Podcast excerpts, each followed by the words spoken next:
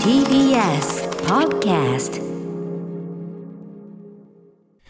時刻は8時になりました。TBS ラジオキーセーションにお送りしているアフターシックスジャンクション。ラジオでお聞きの方そしてラジコでお聞きの方もこんばんは。こんばんは。金曜のパートナー TBS アナウンサー山本匡晃と本日は宇多丸さんも一緒です、はい。そして今夜のお相手映像コレクタービデオ考古学者のコンバット RECさんです。よろしくお願いします。はい、よろしくお願いします。さて番組では皆さんから今週のアトロク振り返るメッセージお待ちしております。あの曜日の特集が良かった。あのライブ最高だった。あの話何度も聞き返しました。などなど皆さんのハイライトもお知らせください。メールアドレスは歌丸アットマーク tbs.co.jp 歌丸アットマーク tbs.co.jp です。ではこの後1週間のアトロックプレイバックします。After Six Junction. ではここからアトロックフューチャーパストです。この1週間でお送りしてきた情報や聞きどころをまとめて紹介して過去の放送を聞き返せるラジコのタイムフリー機能やポッドキャストラジオクラウドなど各配信プラットフォームと組み合わせて新しいラジオの楽しみ方を提唱していますさらに Spotify では番組のアーカイブだけではなくオンエアした曲のリンクやここでしか聞けないオリジナルコンテンツ別冊アフターシックスジャンクションを配信中です。さて今週は防災の日に収録しました。急に誰かが出られなくなったらこのご時世何かあってもすぐに実行可能なリザーバー企画を用意しておこう会議ということで災害もさることながらコロナ禍においては急な出演者や企画の変更など何があってもおかしくないこの時代。番組の中ですぐにでも代替可能な企画や発想法などを番組クルーで徹底会議徹底討論しているということでございます。これね、しかもね、あの前編です。あえたっぷりなんですね。はい、あの結局前編そのだから全部やりきれなくて、はい。あのだから企画会議とは名ばかりの、あの100人組手でみたいなやつですよ。あ。の24時間ラジオ思い出しましたよね。俺がずっとスタジオにいてうわ次から次へとこりゃ大変だ。役体もない話のあんまり通じない奴らがですね 次から次へとやってきてはですね無理難題を俺にぶつけてくるというですね。歌丸さんに。えー、大変なものでしたね。そうですか、ねただこの場で歌丸さんやっぱりこう企画の種みたいなものとかもいろんな発見もちろんもありましたね。もちろんあの、うん。はい。あの実際にできるものもお多いというかまあできるものばかりなんですけど、大変だ。うん、そうですか。なかなかへやっぱねちょっと変な人多くてね。ああそうですかスタッフで、がえー。特にやっぱ保坂あかりという人はですねうん。月曜ディレクター、うん。保坂さんがもうね俺保坂さんの提案途中聞いた時に吹いちゃってもあ笑っちゃった。ういや違う。なんかねプッつこういやちょっとマジかお前っつってこの何考えてんだっていう。ー、なんだろう内容気にな本放送では絶対ちょっと言わないような内容が多いと思いますんでね、ああそうですか。とんだ問題提起をしてくれましたねねほー。恐ろしい。でものすごいもうわものすごい甲高い笑い声で。ああそうですか。恐ろしい人ですよなるほどなるほど。興味深いですね、はい、楽しんでいただきたいと思います。ぜひぜひこの後9時に更新されます。すべてがまとまったプレイリスト便利でおすすめです。では改めて本日のお相手コンバット RECさんです。よろしくお願いしますはい、よろしくお願いします。はいや、なんか今日ちょっとお腹痛いんだよね。お腹痛いの？大大丈夫？どうしたの？とお腹ってどこ？途中で、え？いや、お腹ですおよ。腹ってほら胃と腸があるんじゃないの？おおいや、蝶々、お腹壊してるっていうああじゃあうんち歩行だ。そうだから、あれですよ。途中で、あの、離席する可能性も ありますよ。トイレ？その時は歌丸さん頑張ってね。あのさ僕がいる時はなんかさ多少こうなんとかなんでしょう感みたいなのがやっぱあるんだよね。多少どころじゃないよ。もういかようにもなると思う。いかようにもね。いかようにもなるよ。いや、い。やそっちだってしょっちゅう落書きしてんじゃねえかよ。え落書きじゃねえよ。仕事だよ仕事、うん。いや、手一緒だよ。元でね歌丸さんね。うん。まあでもいいよいいよ。その、我慢しないで全然昨日頑張ってあのあのもやしとさいニラの炒めを作ったんですよ、はいお料理を。うん、そうそうそうそうそう。で作ってさすげえ安くできていいんだよあいいれじゃんいいじゃん、はい。うん、あのーもやし25円ぐらいでさ ニラも一束100円とかだからさ。で野菜取れるしね。130円とかでできちゃうわけよ。ああいいね。で、うん。作ってさ張り切って作ったんだけど、え鷹の爪えと、うんうんあとホアジャオっていうのあのうん。なんか四川料理に入れる山椒みたいなやつあるちょじゃん、っと本格中ちょ華感入れてそうそう、ん。調子に乗ってそれを大量に入れたらさ、はい。今日お腹痛くてさちょっと待って。っていうことはかご家族皆さん調子悪くなってんじゃないの？じゃあ。いや昨日は夜は全員違うものを食べようって日だったんですよ。へえそういうそあれぞれ好きなものを食べようってあー言ってそう面白い。俺は自分の分だけそれを作って食べたんですけど、調子に乗って香辛料入れすぎたせいでもう。今日腸が痛くて痛くてお腹が痛くなるほど入れたんだ、そうそうそう。で、うん。え辛いもの食べた次の日って超痛くなってお腹壊しません？俺は超はないね。やっぱりその出出口出口がすごくこうあー歯応えあるなっていう時はあるけど。あ本当？えうん。辛いもん食べて腸痛くなんないの？お腹の中が痛くなるはあんまないな俺。あそうなんだ、うん。結構だって辛いもん食べるもの。って口の中が痛くなるじゃん、まあ口そうだね。あの痛覚なんだもんねそうあれはね、うん、お同じくそれが腸にも来るわけだから腸もキリキリと痛むんですよ僕のあなたちょっと心配え人間ドックとか行ってる？あ言ってないね。行けよ。だそのでも俺肛門は強いんだよ。結構辛いもん食べて俺がさっきさちゃんと出口とかぼかしたのにさ、ああ、うん。いや 行って行ってそのね人間ドックでだからそんなねお腹が痛むってことはだよ、辛いもん食ったぐらいで。なんかあんのかもしんないからちゃんちゃんと内視鏡を入れて内視まあ確かに。でもでも昔から割とそうなんだけど、ね、お腹弱いタイプそうじゃん他の人はそうじゃないの？辛いもん食べても腸痛くなんないいろんなタイプだよ。俺だけなのこれ。うんいろんなタイプだよ。俺はそう思う、これ俺だけのまあ痛くはないですけどちょっと緩くはなりますね多少。あなるんだ。かはい。あ多少あの辛くしあですもぎたら腸が、腸がキリキリとはしないんだ。キリキリし頬がキリキリよくないよそれ、うんうんなんか心配。だってレックさん。その出口？出口がヒリヒリはしますよね、それはしますよ、あはい。それはあ歯応えがあるなって思うよ出口がヒリヒリするのと同じで通り道もヒリヒリしません？だからね不思議なもんあしないんだ。もうあんまりね、うん。でもちょっとさあそれ内視鏡しなって俺も何年かあ2回やりますけどねああいいですよ。まあ、あなたの場合はね大腸憩室炎あそうそうそうそうそううもちろんそれもあるけどうんさいやあなただってあいいの年似たようなもんなんだからあさそうなんだ。これ特殊なんだ。特殊かわかんないけどなんみんなうそうなんだと思ってたけどそうでもないんだ、ね、どうなの？どうなの？どうなの？みんなそう？比べてねまあ辛いもん何倍にもよるけどねそれはね。うん。そうでもうん辛いものも俺若い頃こんな好きじゃなかったんだよな。途中からすごい辛いもの好きになってきたんだよな。途中から？あそう。えうん。まあなんかストレスあると辛いもの好きになるとか言うよね。あそうなんだ。へえうん。俺も確か異常に。辛いものを好むように。なっちゃったりするあのーバカみたいに辛いもん食ってたのは前だね。だから今はそんなでもないけど前はすごい食ってたなあと沖手さんがさすごい辛いの好きなの。沖手ポリシェさんね。あそうなんです沖手さんと飯食いに行くようになってから、みんなでピザとか食っててもタバスコ一本かけたりすんだよあの人なんか。あのさ人んとこにかけるのダメじゃない？それいや全部かけるよもう。うん俺もまあ結構かける派ではあるけどね苦手な人もいるからそれそねっから結構辛いもの食べるようになってきたのかも、ね、あそうなんだ。沖手さんの趣味はそうがでもなかったんだよな。なるほどね。美食家ですからおかげさまでちょっと今はねちょっとねあの、うん。本番前にちょっとまたトイレ行ってきたんで 今超痛みはないそですけど。の報告いいのかまあだからちょっと具合,、ええ。具合悪かったらちょっといつでも言ってくださいよそうそうそうそう我慢しなくていいから、はいそれはね、ええ。はい。何の話だよこれ、まあ何かあったら 何かあったらよろしくね。はいはいはい。何かあったらうんよろしくね。大丈夫ですパーソナリティなんはで大丈夫ですから、はいはい。それではそろそろ始めてまいりましょう。ここだけ聞けば1週間がわかる。アトロックフューチャーパスト。パスト編8月30日月曜日からのこの番組のパスと過去を振り返っていきます。今夜も各曜日のアナウンサーが振り返りを行っています。まずは8月30日月曜日です。月曜パートナーの熊崎和人です。8月30日月曜日振り返っていきましょう。6時半からのカルチャートークは月1レギュラープロ書評家プロインタビュアーの吉田剛さん。70年代雑誌「週刊少年チャンピオン」の全盛期に編集者を務めた大塚康平さんによる内部事情暴露本「満曲グラフィティ」について語っていただきました。7時からのミュージックゾーンライブダイレクトは元 Aqua Timez のキーボード mayukoさんのソロプロジェクト88フレーバーズでした。そして8時台の特集コーナー「ビヨンドザカルチャーは音楽ジャーナリスト高橋芳朗さんによる月一音楽企画今の洋楽シーンがすぐわかる月刊ミュージックコメンタリー8月号をお送りしました。大きく分けて2本立てポップミュージックの遺伝子の継承について。そしていつも行っていただいております。最新洋楽の紹介でした、まあ、特にこの遺伝子継承というところに関しまして先人をこうリスペクトして影響を受けてそれを自分のものに消化して新しい作品を生む。それがまあ非常にクリエイティブなんだという話を歌丸さんも吉明さんもしていてそのクリエイティビティの本質というのを一つ知ることができるそういった特集になっていたなと個人的に感じました。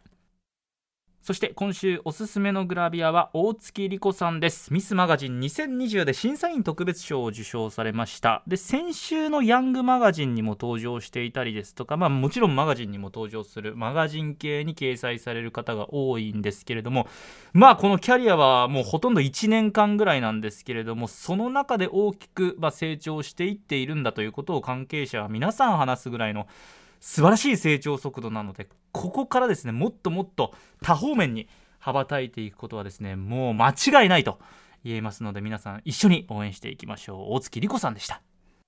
はい月曜日です。レックさんいかがでしょはい、まずは18時オープニング。ね、これネットニュースとかにもなってましたけれども、えあー。ー感染対策を全くもって軽視軽視した、あえーヒップホップのイベント、波物語というのがね、はいはい結構この日物議を醸していまして、あそれに対する、えーね、学級委員歌丸のうるさいな。うね、うるさいな、うん、学級委員じゃねえぞっつうの、うんのがありまして、まあだから断片的にね、なんか切り取られてニュースとかになってますけれども、うん。まあこの問題気になる方はぜひね、これね、ちゃんと聞いていただいて、うん。歌丸さんが何喋ったのかをね、聞いていただきたいなと思いますね。ねえそうですいや、でもまあ、まあダメでしょと思いましたけど、もちろんいや 普通にダメは。うんうん、ダメっていうか、その後にさ、なんかその主催の人がさう、んうん。なんか文章出したのよ、公式に、うんうんうん。で。それがさ、うん。こうなってしまった経緯の説明みたいなのをしてるんだけどさ、うんうん本来自分自分はどうすべきだったのかっていうのが全くないんだよね。ちゃんとやろうと思ってたんですけど、こういう理由でできなくなってしまいましたを積み重ねてるだけで、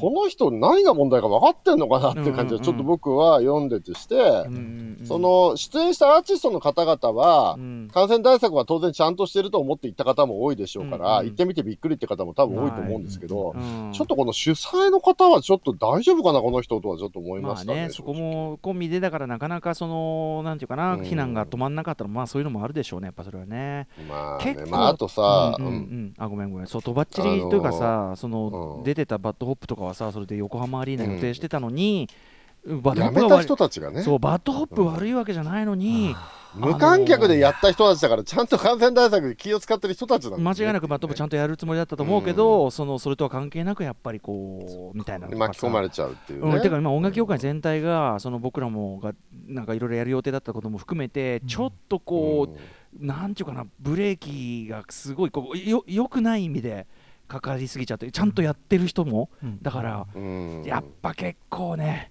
やってくれたわって感じはあるね。正直、まあね、その、イベントの開催許可したね、その自治体とかもね、こういうのがあるとなかなかね、ちちょっと怖いなってなっちゃいますそう。一緒くたにされちゃうじゃないどうしてもその外側から見るとさ、だからちゃんこれうちはちゃんとやってますったってそうもいかなかったりしてさ。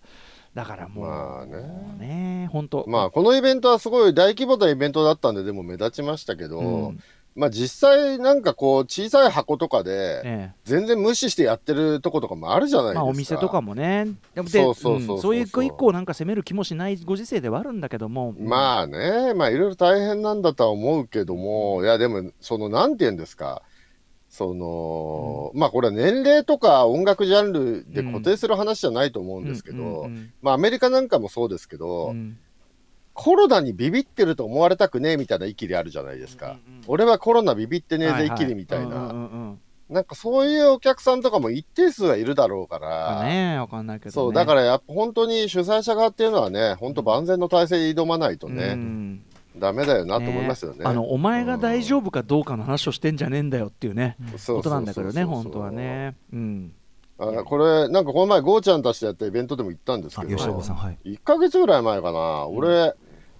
夜なんか仕事してて、うん。で、ちょっとコンビニ買い出し行くかと思ったら、ええ。なんか、す酔っ払いに絡まれて、まマスクしてんじゃねえよとか言って、マスク剥ぎ取られた上に、えめちゃめちゃどつかれて、嘘ですよ。え。え普通に警察だったじゃん。で、うん。ただ、普通だったら警察に電話すればいいんだけど、うんうんうん俺、次の日の昼までに絶対やんなきゃいけない仕事があるんだけど、かなり危ない状況で、うんうん警察呼んじゃうと3、4時間被害届出すのにかかるじゃないですか。呼ぶわけにもいかないから、マジかめちゃめちゃどつかれてんのにさ、ひでえ。電話したらでも、明日まで仕事間に合わねえしな、みたいなんでええひどい目にあってさ、それひどくない？ええかわいそう。すもなんかちょっとそれ大変だったね。最悪でしょ、うん。うんそんなにコロナが怖えんだったら、外でやるんじゃねえよとか言って、なな何きりなの？何きりだよと思うでしょ。本当だよ。そうそうそう。20分ぐらいどつかれましたよ。えええ本当すごいしつこいの。マジか。いやそれはちいやだからょっともう、もう一回その人に会いたいなと思って、次も絶対110番しようと思って。暇な時間だから。時間うろうろしてんだけどうん。うん、なかなか会えなくてさ。取り締まって。いや、逆ひどい酔っ払いでさう、んひどいね。酔っ払いでさ、パンイチなんだよ、パンイチ。それパンイチだってお何ちょっとお株取られちゃったじゃんそっちはさ飲み屋街でパンイチなんだよ。そんなやついるっていや。だからさちょっとのまあしかも裸足だよ。もう普もう通じゃねえ本当に完全なパンイチなのよ。ちょっとちょっとちょっとねかつかつすてパンごいよなと思ってさ。パンイチでフルフェイスヘルメットでお店行った時代っていうのもありましたけどいやいやいや、俺はでもさ、草履履いてたからさ、草履とヘルメットがあればアイテム2つ多いけど、新しいじゃねパンツとパンチだもんアイテムがねすげえやつが世の中にはすごいのがいるならちょっと変な変な人だったなそれはな、まあまあかなり変な人ではありましたけどいやいやでもそれまあこんな話してる場合じゃない時間なくなるいやでもちょっとそれ大変だったね、ちょっとご同情申し上げるし、ちょっといやでも別に怪我とかはないんですよその人も顔を殴ったら警察呼ばれると思ってるんだけど本当アホなのはお前体でも警察呼べるからだって普通だよ普通だよいやちょっとでもこっちもどつかれてると腹が立つからさ、うんそれはそうだよ。おめえのバカが映り映映ると困るからマスクしてんだよとか言って余計どつかれたりしてさ。ちょっとどうですかいやでもその災難っていう、うん、ちょっと笑い事じゃないね。ちょっと先に進めろってそあんなはいはい先に言われてるから。まあ、こんな話はどうでもいいんだよ。放送と関係ないよ。これもし友達でそういうやついたら、ええどうだよ本当ね。うん。はいはい。18時半、えー吉田子ちゃん、この満曲グラフィティという本についてのお話だったんですけれども、えー大塚康平さんという少年チャンピオン7代目編集長が書いた本ですね。で、この方なんか他にもね、いろいろ別名で原稿書いてるのを歌丸さんとか読んでたっていう話です。したけれどうも、ん。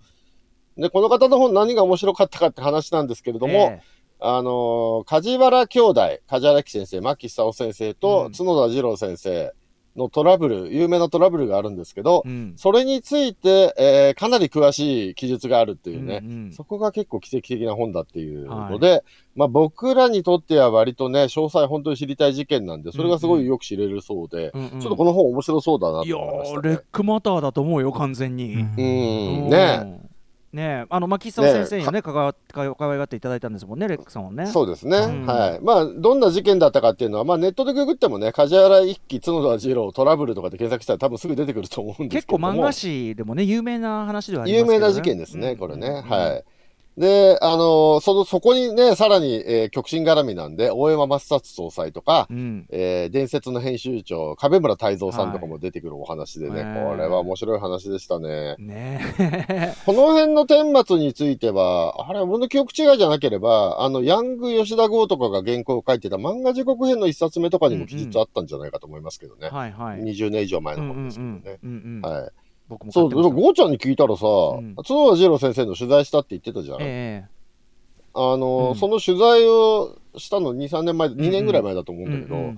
今、角田二郎先生が、マネジメントオフィスが、新海誠さんと一緒なんだって。ええあの敵のことかあのうんそうそうそう。んんん。で、もう、新海誠さんがさ、その、ブイブイ言わしてる時にさ、うんうん。大ヒット飛ばしてるうんうんあたりでゴーちゃんインタビューしてるから、ええなぜか君の名はとかのポスターとかに囲まれて角田二郎さん異常な状況だったらしいです。へえそうなんだ。全然知らない話だそれ。はいはい。はい。で、まあ、それはさておき、うん20時代、はい、えー、高橋義明さんの最新洋楽解説。はい、こちらメールいただいております。ラジオネーム、はい NSTRD さんです。いつもありがとうございます。8月30日のビヨンドザカルチャー最新音楽解説 by 高橋義明について感想を書きたいと思います。今回の最新音楽解説は、私にとって思わぬ気づきがある特集でした。あ私はオマージュについての話が非常に印象に残りましたまずザ・ウィークエンドの新曲紹介から想像力が枯渇しているやオリジナリティが欠如しているなどという意見があるという話から始まりましたが音楽というのは過去の作品から影響を受けていない作品などなく現在の作品はこれから生み出されていく作品に影響を与えていくという吉明さんの話にポップミュージックやヒップホップはこうして進歩しているのだと気づいたのでした。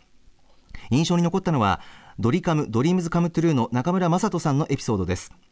アースウィンドファイヤーのモーリス・ホワイトさんに私はあなたのバンドの曲を散々真似して日本でヒット曲を出しましたと打ち明けたところそれでいいんだよ。オリジナリティを足して後の世代に伝えていくのが君たちの仕事だよと返された話音楽というものはこうして発展していくのだろうなと思うとともにホワイトさんの大人さにそれは中村さん泣くよなと感動したのでした。ということです。レクさんいかがでしたか？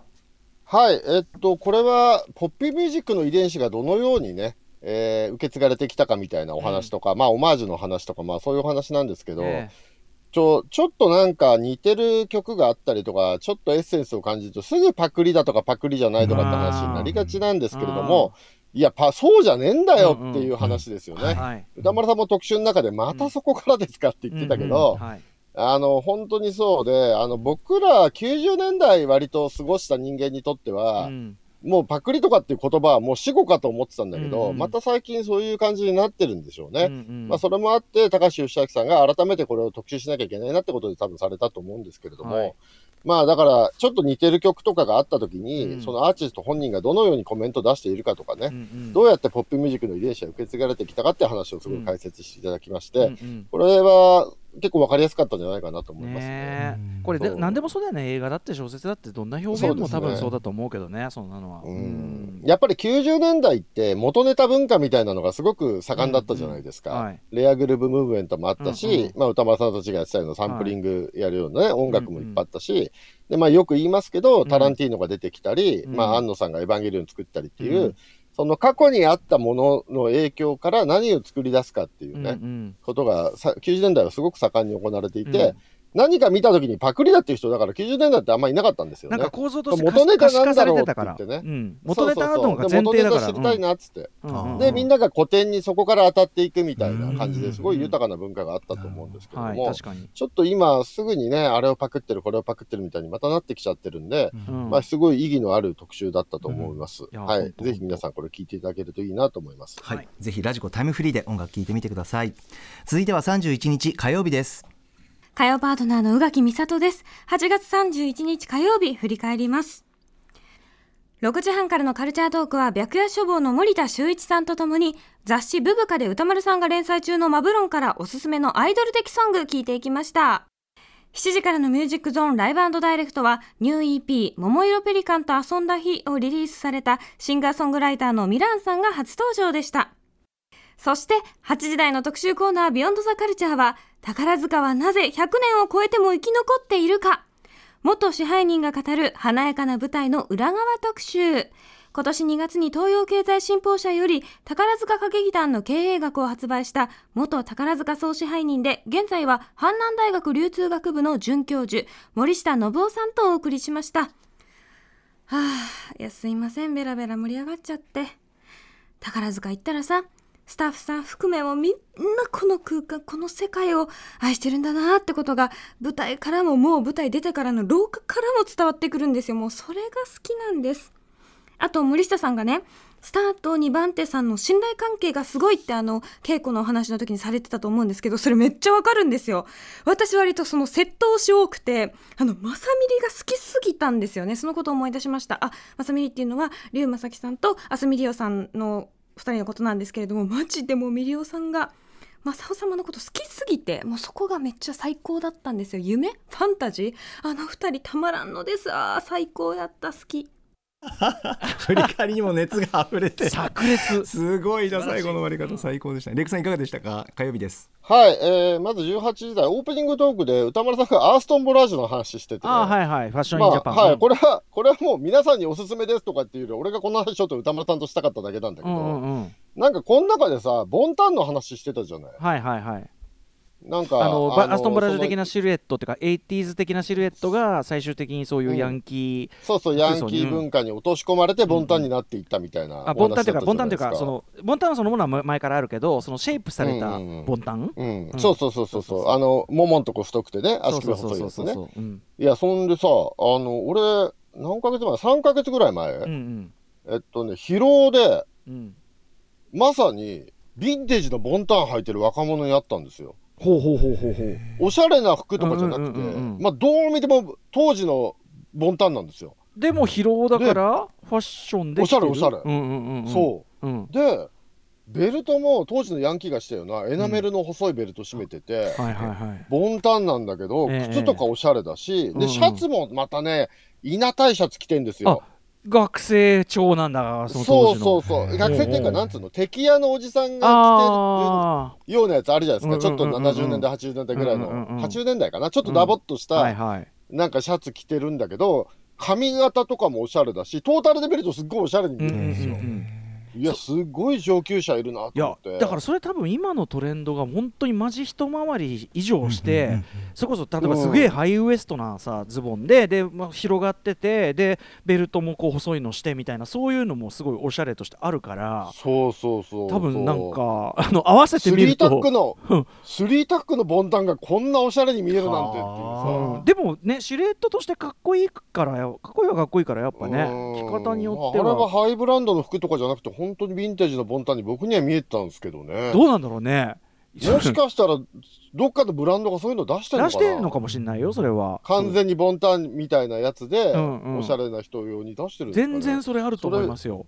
びっくりしたんですよ、ね、もしくはヴィンテージジで買ってきましたなんつってねまあかお父さんお父さんなと思ったんですけど。お父さんのかなとちょっと思ったんですけど。いやーでもあそう。ちょっと見てみたいわそれ。だってボンタンにエナメルの細いベルト合わせるって着こなしまでやってんのってお父さんのじゃないと思ったんですよね。まあねどうだろうね。でも今本当にそれにそそう見えてもおかしくないトレンドもあるからね本当にね。そうそう。でそのベルトもさエメラルドグリーンとかのさはいはい。エイティーズっぽい色使いのやつなのよ。なんかうわ完璧に当時もんじゃんと思ったんですよ。いやだからさそこでさ「いやー80年代の不良を思わせるね」かなんか言うと。はあって感じです そうそうそうそう。知らないと思うんですよ。すごい若い人だったから二十歳ぐらいの人だったんで、そうへえ80年代の不良だとそこであの女性用のサンダルとか履いてたりするんですけど、そこが違いましたね、うん。あのえシェイプされたまあねそうだね。そうそう。だからリアルじゃねそうそうそこが違ってね靴とかはなんか今時のおしゃれなの履いてましたけどね。っていう話をほ、うん。レックさんちの方には結構いたんですか？じゃあそういう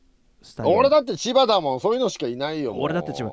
文俺文京区はやっぱいなかったんですよリアルはそこは。あそうなんだ。そうそうそう。俺だからヤンキーになるものをリアルで見たことあんまないのよね、うん。あーそっかそこはやっぱいないんだ東京には。いやっぱ千葉らぎなんだそういない。あのだからああいうこういなんていうのなんだっけチャンプロードみたいなのに乗ってるバイクとかはいはいはいはいもマジかっつって見てましたもんいやもうもう千葉なんて出っ歯竹槍の車とかばっか走ってるねえ見てくれ竹竹俺の竹槍日本差しねえ。そうそうそうそうそうびっくりしあましたそういないんだいなかったいなかった千葉だとさ俺ら京成ローザって映画館で見るんですけど、うんジャッキー映画とかを、はいはいその映画館昔って映画館ってこうなんか不良もたまってそうだねるじゃないですか、チンピラとか不良も、んうんそうその映画館が入ってるビルにさヤンキーの制服ショップが入ってるんですよ、ああよりによって。はうんうん。そうなんですよ。刺繍入れたり。で映画館、映画館から出てきた中学生からカツアゲするたびにそいつら映画館の出口で待ってるんですよ。うわージャッキー映画の後は。なるほど。だからもう映画見に行くときはその逃走経路を考えて自転車を止めないといけない。大変だな。笑いごっちゃないんだよ追っかけられてもすぐ行けて映画館とセットないんだね。ねえ。そうそうそうそうあー大変なのその出てきのね。そうヤンキーとあと自衛隊に勧誘するおじさんもいて。ああ体大きいとね。映画館の前で。君ヘリコプター乗りたくくないかいなんつってね。言うんだよね。そうそうそうみたいなね。うんそうそうそう。そうそうそう。毎月映画館行ってたらそのおじさんと結構仲良くなってね自衛隊の話いろいろ教えてもらいましたけどねへえそういう環境ですからね貴重なエピソードだな。はい。まあどうでもいいね。はい。ごめんなさいね。面白い。はい、18時半、えー森田修一が来まして、えー最新アイドル的ソング辞辞表、マブロンのね、うん。はい、中から3曲抜粋でお届けいたしました。うん。はい。えーで、この日ご紹介したのはフィロノス。はい。で、鞘師里穂さんね、モーニング娘。の。で、木下桃香さんというね、もう鉄板ですよね、この3つっていうのはね。うん。ご紹介いただきましたんで、ぜひ皆さん聞いていただきたいんですけれども、僕、この中だとね、木下桃香さんの一番好きかな。あエッチなことっていうね。はういーん。なんか木下さんって、なんだろう、うん。あの、全盛期のキョンキョンとかって、ああの、みんなで、みんなで私のことをおもちゃにしてっていうスタンスだったじゃないですか。うんうん一時期松浦彩さんとかもちょっと近い感じだったんですけど、うんうん。木下さんの場合は、うん。うんなんか自分で、うんうんうん。自分が自分っていう素材素材で遊んでるみたいな感じするんですいやよね。今ねだからそれができる人がうん。結構いるんだよね、あの戦慄かなのかなのさんとかもそうだと思うけど、うんうんううんんそうそう。自分を素材にして自分でプロデュースして楽しんでるみたいなはあ人たちが増えてるなっていう感じですよね。あまさにそれかも。だからそのアイドル的っつってそのシンガーソングライター的スタンスなのにこうっていうのはうん多分もうそこがそこも含めて客観的にコントロールできる人が増えてるんだよね。そうそうそう。昔ってアイドルってやりたいことって言ったらバラードが歌いたいですとかばっかだったじゃないですか。まあまあそれはそれでいいんだけでどアイドルのやりい、たいことをやらせると全然面白くないみたいなさ、うん。うんそれはそれでいいんだけどまあ俺俺ね感じだったけど、うんうん覚醒の感がありますよ、もそう本当に、もう今の人たちはセルフプロデュースができるようになってきてるな、本当にそういうことかもしれそないれが面白い、面白いなと思いますね。うんうんうんはい。そして20時代、えー宝塚はなぜ100年以上生き残っているのか、はい、元支配人が語る、えー、華やかな舞台の裏側特集でございます。はい。はい。これはメールとかないですかね？あ、はい。レクさんいかがでしょうか？ご意見を。はい。お願いします。あ、これはね、これはまあ宝塚の経営がどのように進化してきたかっていう話も、まあ全体はそれで串が通ってるんですけど、うん。やっぱり私の場合はアイドルとかも好きなので、うん間間に入ってくるエピソードを聞いて、うん。宝塚がいかに文化として成熟しているか、そのアイ、うん我々アイドルファンとアイドル運営の関係と比べた場合、うんうんうん。この成熟度の違いにびっくりしますね。あのファンうん、とさ、ファンのなんていう感じとかさ、そうそうすごいよね。その非公認、非公認のオフィシャルじゃないファンクラブなのに、うん。マナーをちゃんと守った上で、うん。まあ、お茶会と呼ばれる、うん。あのね、スターの方たちと、えーお、お茶を飲んだりするイベントがあるっていうのが、うん。もうさ、その、ね、まあ、ある意味これ接触イベントだと思うんですよ、ええまお茶会っていうのはね。でもね、それをファン側が仕切るんだよ。よそうなんですよ。接。触イベントをファン側が仕切るんだよ。いや本当。そう。とかいや。考えられなくないですか？てかてかてか劇場出た外側はファン側が仕切るんだよ。そんなことって。今のアイドル文化考えたら考えられないなと思って。う、ん。やっぱり握手会みたいなやつで、うん。まあ運営側もファンをね、動物みたいな扱いするし、ファン側にもマナーが悪い人がいるし、うん。ね、信頼関係がない現場っていうのも結構ある中、すごいなと思いましたね。うんうんうんで、でもちょっと思い起こしたのは、うん。あの、僕80年代はアイドル興味なかったんですけど、えええなんか友達が、あの、菊池桃子さんのファンがいえええて、うんで、僕ん家の近所のデパートの屋上でシングル発売してリリースイベントって、まあ昔から握手会ってあったんですよ。うんうんうん。シングル買うと握手できたんですようんうね。ん。全国横断20万人握手ツアーとか昔からあるんですけど、はい。それに付き合ってくれって言われて行ったことあるんですけど、うんその時よく考えたらね、仕切ってたの親衛隊でした。うんうん。まあだからうんうん公式だとは思うんですけど、うんうんうん公式のファンクラブが仕切ってましたね、その時はね。うんうん。だから、あの頃の方がなんか運営と、なんか、ファンの関係っていうのはできてたかもしれないですね。まあ、ファン同士のさその親衛隊みたいなのもさ、まあ、良くも悪くもすごいこうなんていうの、うん。やっぱし体育会的なノリの時もあって。まあ怖いいですよ。みんなトップ服着てますからね。そうそうそうそうそう、その辺がまあ良くも悪くも民主化されきったことによりみたいなのもやっぱあんのかな。うん。まあでもそれに比べると宝塚のこの成熟度、これ、どうなんだろう。アイドル運営の人、これ勉強になるのか、それとも不可能なのかっていうね。ちょっと目指してほしいなと思いますけどね。一朝一夕にはいかないにしても、うんあとファファン側だよね。やっぱりファン側のりなんていうかな。リそうなんです。リテラシーというか、モラルモラルの高さ。モラルですね。モラルの高さっていうのがね、これはちょっとすごいなと思いましたね、あのもちろんアイドルというかさそういうこう僕も言いましたけどその応援する側ファンというのは不可欠なんだけどそこのうん。ね、こちらの欲望とうん。実像としてのその皆さんのねバランスみたいのってもうなもう永遠のテーマかなと思ってたけど一つ答えがねね。出てるっていうかね、こういうねまあでも、あの、支配人に直接オタがクレームつけてくる感じとか面白かったですけどね。ねそうそうそうそうそう。あれはおかしいと思うとかね、うん。そういうのを支配人に直接訴えてくるっていう感じ。お客様の声を聞いていれば自然とわかるね。そうそうそうそうそうそう。はい、とはいうことで白かったです、ね。興味深い特集です、ぜひお聞きください。さあ続きましては9月1日水曜日です水曜パートナーの日々真央子です。先週は元気がないということでご心配をおかけしました。今日は元気がいっぱいです。9月1日水曜日振り返ります。はい、6時台のカルチャートークは 中国カルチャーに詳しいライターの小山ひとみさん登場です。今中国で最も勢いのある新世代のスターについてお話を伺いました。そして7時からのミュージックゾーンライブダイレクトはアルバム放送を CD でリリースしたばかり、シンガーソングライターの小林渡さん番組初登場でした。もう MC がとにかくこうギャップというかもうなんかもうバイブスがインパクト大でした。ぜひタイムフリーで聞いてください。そして8時台の特集コーナービヨンドザカルチャーは世界中の女性たちをいや男性だって魅了する少女小説に今改めて出会おう特集。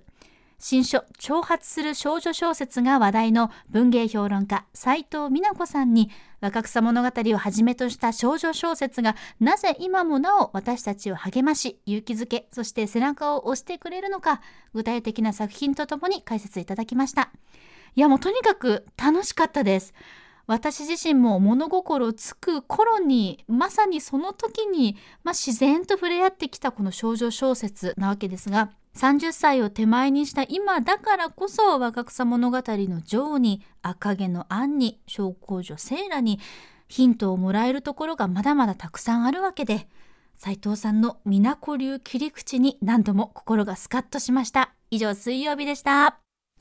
いやいやもう日々滑り出しが逆に心配になる。あのーなんか先週元気なかったって言われたことをすごい気にしてたみたいで、ええええええあそう。ですか、う。うん。いや僕もちょっと気になって連絡したんですけどやっぱまあいろいろ忙しいみたいでまあいろいろこう精神的にも大変みたいなところもあったりとかして、まあでもはい。ちょっとね。すっとんきょうな声から始まってびっくりしたよ。さすが真央子でした、さあレックさん、えー水曜日です。はい。えー、20時代少女小説の特集、これ面白かったですね。まず何が面白かったかって、うんうん。この斉藤美奈子さん、これ初登場ですよね。はいそうそう。あんまりメディアね、はいいやそんなに出る感じじゃないんだけど、斉藤さんの喋りが、うんあの、最初デスマス調で喋ってるんだけど、うんうんうん。熱が入ってくると、うんうんうん。あのさーとかなんとかなんだよねっつって、うんうんうん。あの喋り方がね、平野レミにそっくりになるんですよ。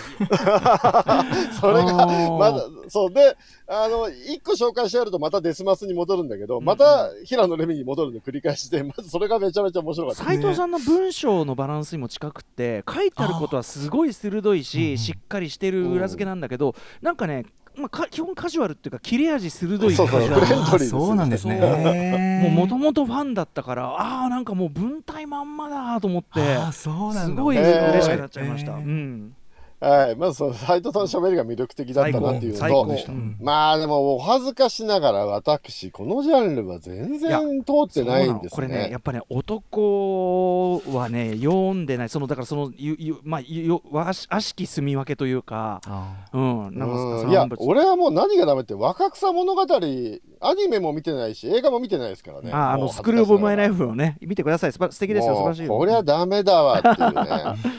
赤毛のアンもアニメの方途中で挫折しちゃったしな、俺。ああねえ。なんだっけ？赤毛のアンの時って確か赤毛のアンが7時半でさ、うんうん。7時からさ、うん。ダンガードエースだかスタージンガーだかやっててさ、はいはいはい。スタージンガーかな、うんうん。SF SF 最勇気スタースタージンガー見た後にさ、そうそうそう、ジャンクーゴとかサージョーゴの後にいきなり赤毛のアンってやっぱ切り替えがうまくいかなくてさ、乗り切れなかったんだよな。ねどどっちが大人かは明白なんだけどね。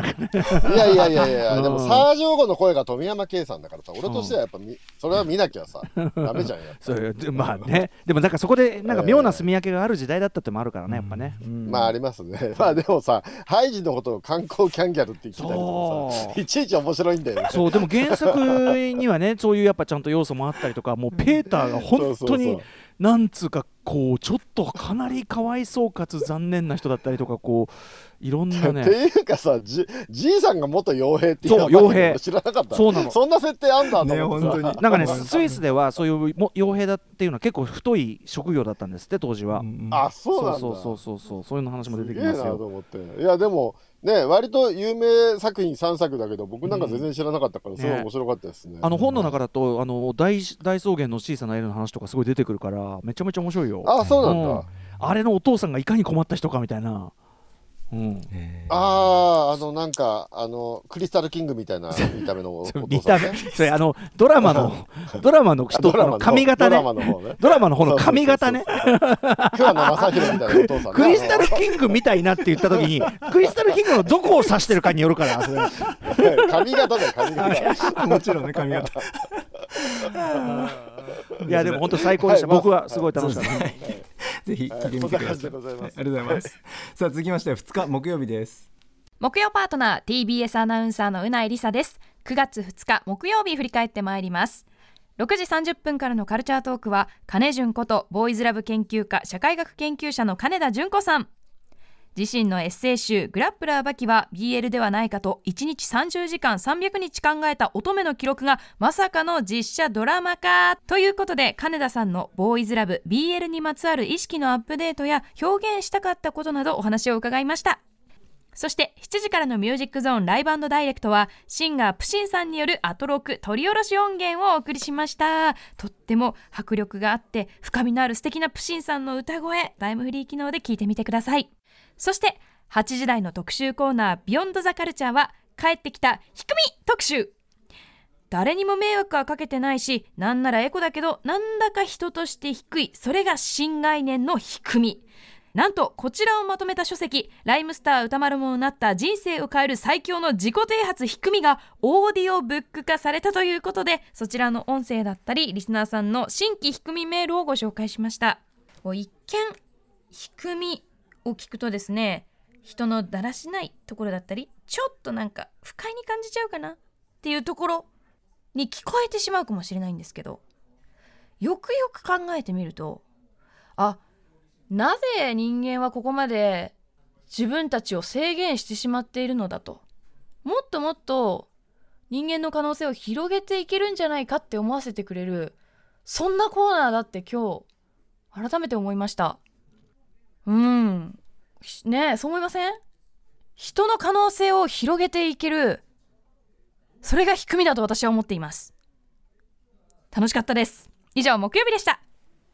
はいということで木曜日レックさんいかがでしょう？低みってそういうものだっけ？うないさんはねすごいねええ。低みに対する理解が高すぎるんですよ最初から。やっぱねなるほど。そうやっぱ相性がいいみたい。そうそうそう相性がいいみたいやっぱりはい、じゃあこのまま20時代低めいっちゃいましょうか、ね、はい、メールあるのかなはい、メールいただいております。ありがとうございます。えーこちらもラジオネーム NSTRD さんです。ありがとうございます。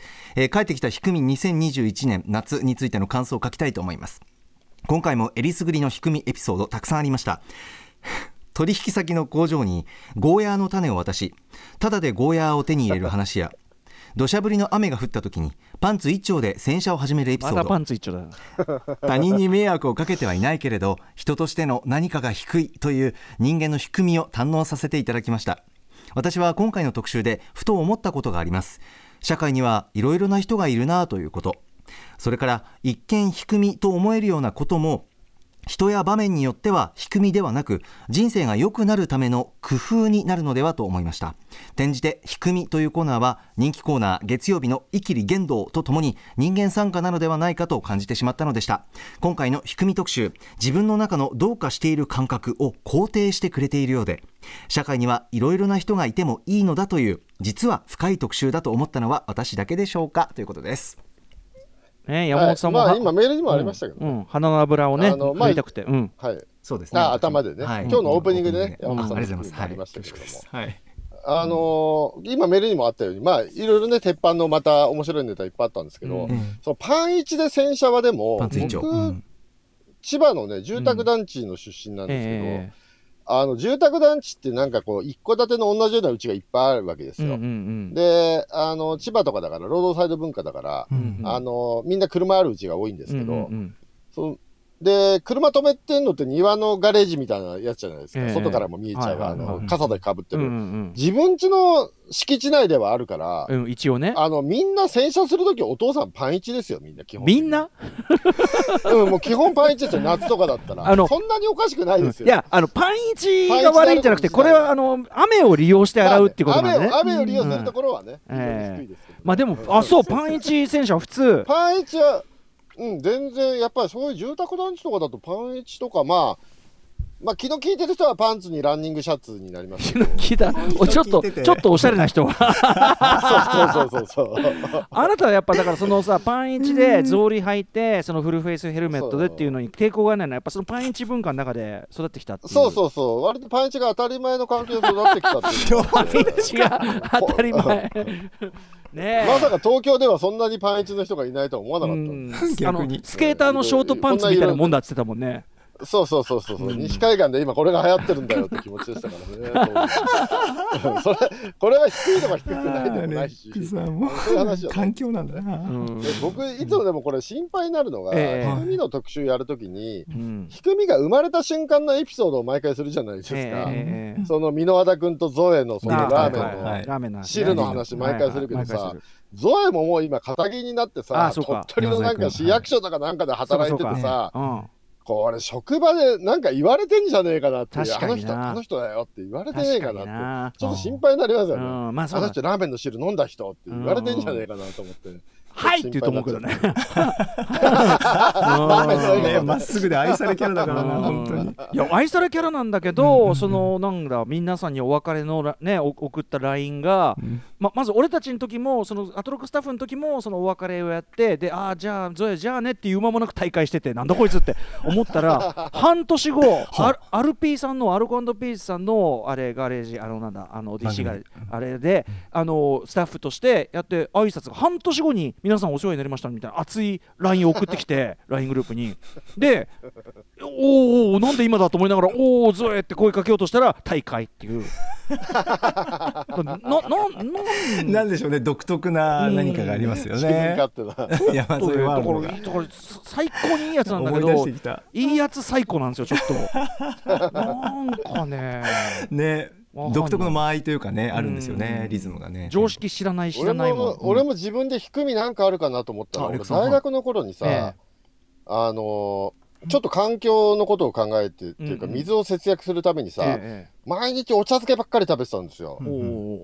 関係え水だから水を節約するためにお茶漬けをいや、お茶漬けだったら、器が綺麗になるから洗わないでいいんですよ。確かに、あのさ、そうそうそう。わかるよ。効率とかないし食べ物の中にはさ、うん。うんあのおひつにさ、そのあの皿側にさ、何にも残んないやつあるもんね。そうそう。わかるわかる。はいはい、そうなんです。よ。で、お茶ってさ、殺菌作用あるじゃん、カテキンの。あ今なね、何も殺菌作用のない水よりも、カテキンの方が殺菌作用もあるから、一応な。器。が常に綺麗なフレッシュな状態に保たれると思って、毎日お茶漬けばっか食べてましたね。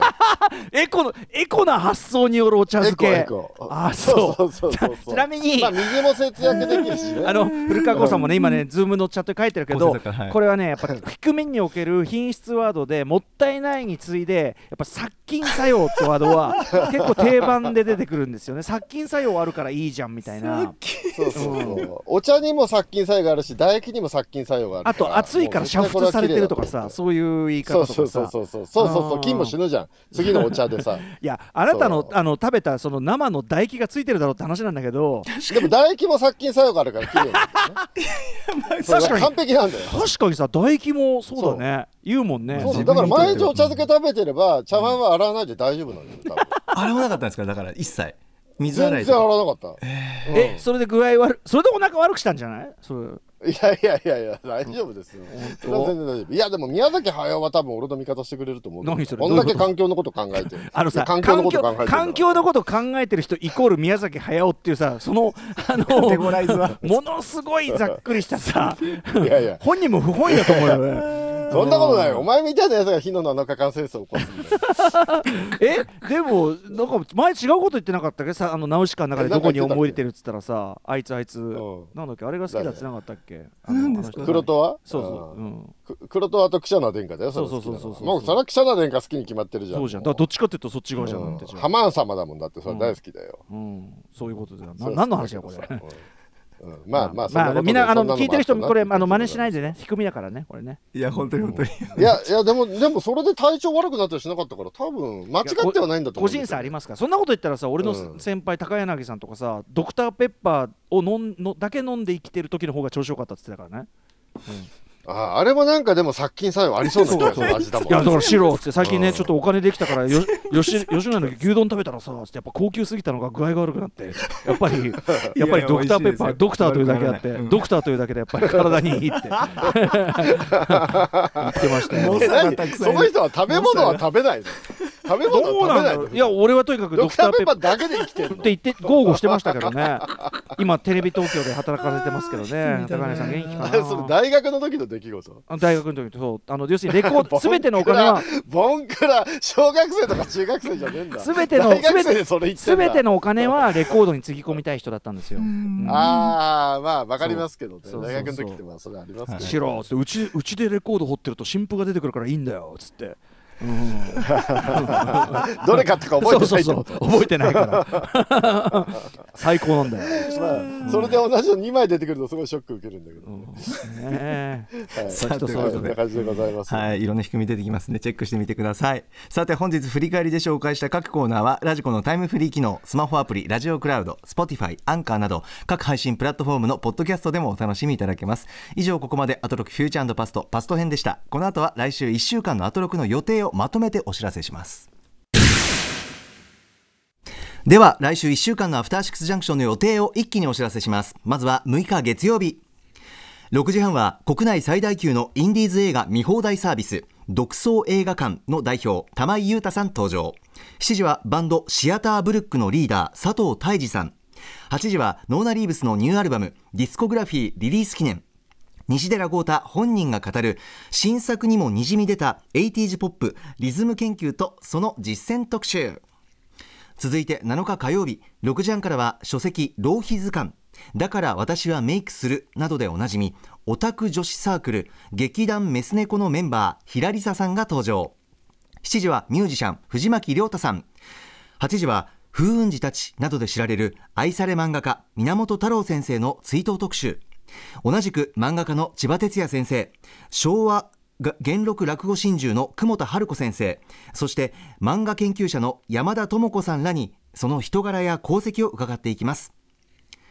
8日水曜日6時半はドキュメンタリー専門の配信サービスアジアンドキュメンタリーズ代表の坂野悟さんが登場。7時は福岡発4人組ネオソウルバンドヨナオが登場。8時は新人映画監督の登竜門 PFF ことピアフィルムフェスティバルって一体なんだ特集。ゲストは PFF で長年ディレクターを務めている荒木恵子さんです。9日木曜日6時半は Spotify プレゼンツの月1コーナー月間ポッドキャストガイド。当番組プロデューサー橋本義文がおすすめの番組を紹介します。7時は今年でメジャーデビュー30年となる SMAP を勝手に祝うためセクヤマさんこと DJ セックス山口さんが SMAP30 周年 DJ ミックスを披露してくれます。8時は書籍森田義満全映画発売目前企画。森田義満監督特集のようなもの特集。by ライムスター歌丸。そして10日金曜日6時半からの週刊映画辞表ムービーウォッチメン。来週はアナザーラウンドを評論します。7時はメガしんのすけさんが番組初登場。8時からは1週間の番組を振り返るアトロックフュージョンドバスト。来週もコンバットレクさん来てくださいます。ありがとうございます。ということで来週はいかがでしょうかレクさん。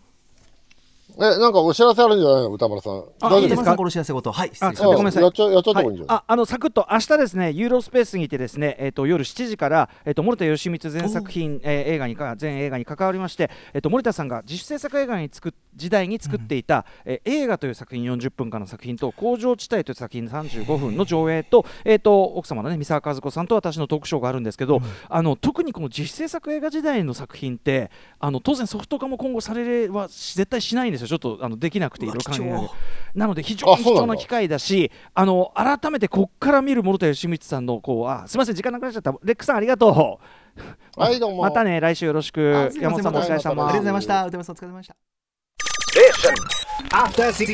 た.